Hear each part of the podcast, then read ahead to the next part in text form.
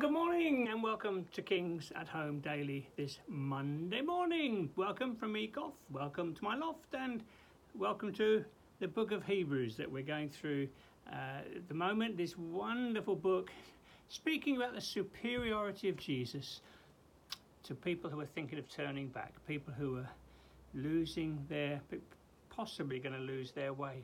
And so, uh, as we saw last week, there's some real um, encouragements, warnings for us to keep us on track as we follow Jesus. So let's pray, see what the Lord has for us this morning.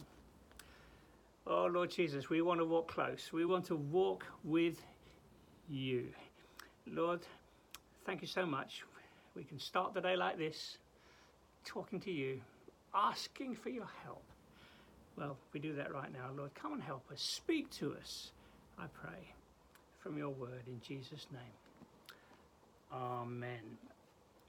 Okay, so um, we've been we just touched last week began to touch on um, some warnings that are going to come through the book of Hebrews. The writer to the Hebrews, he's he's so concerned that these dear people don't miss out, that they don't lose their way in the Christian life, they don't um, uh, stumble, fall back, um, mess up, um, I'm not going to go into the whole thing of losing our salvation at this point. That's for later on in the book. But it's enough to say he really doesn't want these dear folks to miss out. So easy to miss out. So many voices that would pull us this way and that. And uh, he's been quoting Psalm 95, hasn't he? I think it was Psalm, isn't it? Psalm 95 it is, isn't it? Today, if you hear his voice, don't harden your heart today.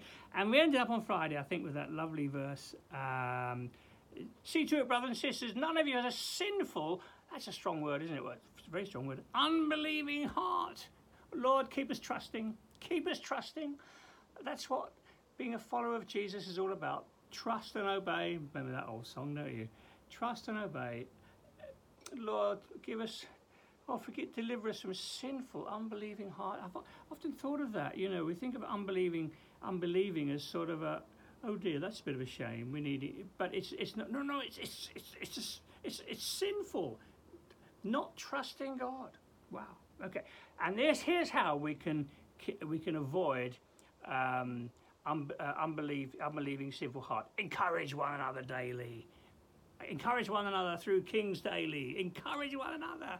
Beautiful exaltation, and that is so important. That's why we need fellowship. We, we, we, that sharing of life, doing life together. And um, I hope you thought of someone you could encourage when we looked at that last Friday, and that you did encourage them. And here he has it again today, the urgency today. If you hear his voice, verse 15, don't harden your heart as you did in the rebellion, the wilderness, people of God, on a journey to the promised land, but they didn't get there. They missed out because of unbelief. Who were they who heard and rebelled? Were they not all whom Moses led out of Egypt? And with whom was he angry for forty years? Was it not with those who sinned, whose bodies perished in the wilderness? And to whom did God swear they wouldn't enter his rest? If they, if not to those who disobeyed, they missed out. Oh dear, they missed out. They missed out on the promised land. The rest that. Uh, so we see that they were not able to enter because of their unbelief. So he's now introduced this idea of the Sabbath, this, this idea of rest. What a great word. We're going to spend a bit of time, probably more than just today, on this rest. So, chapter 4. Therefore, since the promise of entering his rest still stands, let's be careful that none of you be found to have fallen short of it. Okay, rest. I'm. Oh, this is this. If, if, I, I don't know where to begin with this. What a beautiful word. What a, what a timely word for our culture.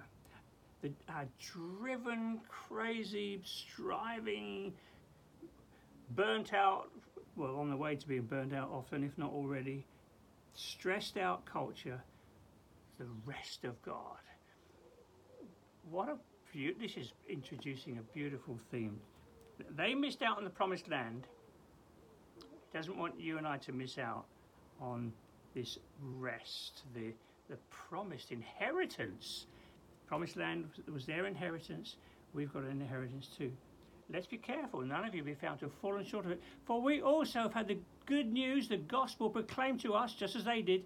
Okay, good news in the broadest sense. That they had the good news. They were they were delivered from Egypt, and uh, in the wilderness, it was there they learned to walk with God, to trust Him and obey. They didn't always do very well uh, with the, the, the, the promised land as their inheritance. It's a picture of the Christian life, delivered from Egypt, delivered from the, the treadmill, the slavery, the making bricks with no straw. What a picture that is of, of our culture. Make it, you know, just more storehouses, more places for people to store their boxes of stuff they don't need anymore. Striving, working, the material, material, materialistic culture. They were delivered from that.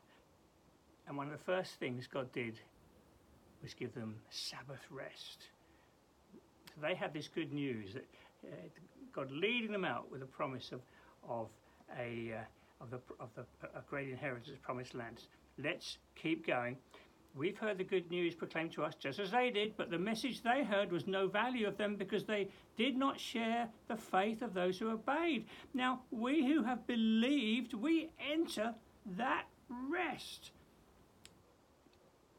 Now, of course, uh, what we see in the Old Testament was a picture of the real thing coming out of Egypt, picture of being delivered from evil, being brought out of captivity okay, and uh, uh,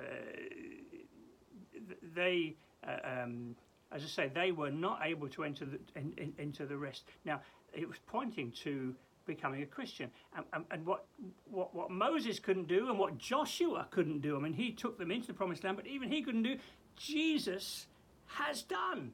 He's the one who has brought about the real rest of God that we, uh, that the gospel is able to bring us into. Stick with me, let's unpackage this in a moment. Okay, we who have believed, we enter that rest. The rest of God has begun for the Christian. It's begun. It's not for, we haven't got the whole thing. We're living in a broken world, but the rest of God has begun. We can live in this crazy culture in the rest of God. Well, we're waiting for our eternal rest. I'm going to talk about that in a moment. But what a wonderful, wonderful thought that you and I, as followers of Jesus, as we trust Him, as we walk with Him, we can enter into His rest. Isn't that wonderful? Do, do you need some of that? I do. I do, and I trust you do too. God said, I dec- so I said, uh, on, God, God has said, so I declared on, uh, on oath in my anger, they shall never enter my rest. Oh dear, they missed out big time in the wilderness. And yet his works have been finished since the creation of the world. The work of the Lord Jesus finished. Someone has spoken about the seventh day in these words. On the seventh day, God rested from all his works. Oh, this is really, this is very special, isn't it? We're, we're, we're now talking about God's Sabbath rest. Ah, what's that about? Well, it's not just about going to sleep. It's, del- it's it, you know, God created all things. He finished His work, and uh, he, he he declared that it was good. He saw that it was good. It's enjoy, It's having a delight in creation. It's enjoying it. It's in. It's it's yeah, it's take, it, it's it's having taking great pleasure in uh, what God has made, what God has done, enjoying it. The Sabbath rest. Now, I've got a lot more to say about Sabbath rest, but um, we'll come on to that tomorrow. I, I want to whet your appetite. There is a rest for the people of God, not going to sleep, a rest, a restful spirit, a rest in what the Lord Jesus has done. Um, we that rest has begun for us in anticipation of the full rest and enjoyment of all that God has done when we go to be with Him. But today, you and I can know the rest of God. And Lord, I pray that as we go into today, would you help us to keep our trust in you? Lord, we want to trust you for our lives, our finances, the things that press in on us, Lord.